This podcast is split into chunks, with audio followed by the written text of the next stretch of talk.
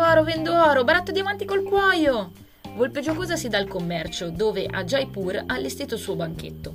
Jaipur è infatti un gioco prodotto da Asmodee Italia per due giocatori della durata di mezz'ora.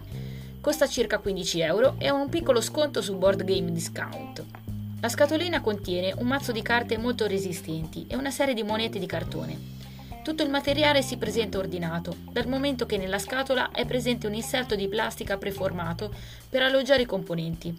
Il gioco è astratto, ma la grafica accurata delle carte vi proietterà realmente nel mondo del commercio. Come avrete capito, è un gioco di carte dove i giocatori devono acquistare e vendere merci, come diamanti, oro, argento e spezie. In ogni turno possono incrementare la loro mano prendendo una carta dal mercato comune, oppure possono scambiare le carte in mano con quelle appunto del mercato. Possono anche decidere di vendere un tipo di merci che hanno in mano, raccogliendo tante monete di quella merce quanto sono le carte scartate. Ogni moneta ha un valore diverso, che comunque è palese ai giocatori, e le prime merci vendute di un tipo sono pagate di più. Ci sono poi le carte cammello, che non danno gettoni, ma chi ne ha di più nella sua riserva a fine partita un bonus. Anche durante le vendite, chi vende 3, 4 o 5 merci di un tipo ha diritto a una speciale moneta bonus del valore segreto, il gioco infatti premia chi fa vendite più consistenti. A fine partita vince chi ha più monete, che come avrete capito sono i punti. Jaipur è un gioco semplice e veloce.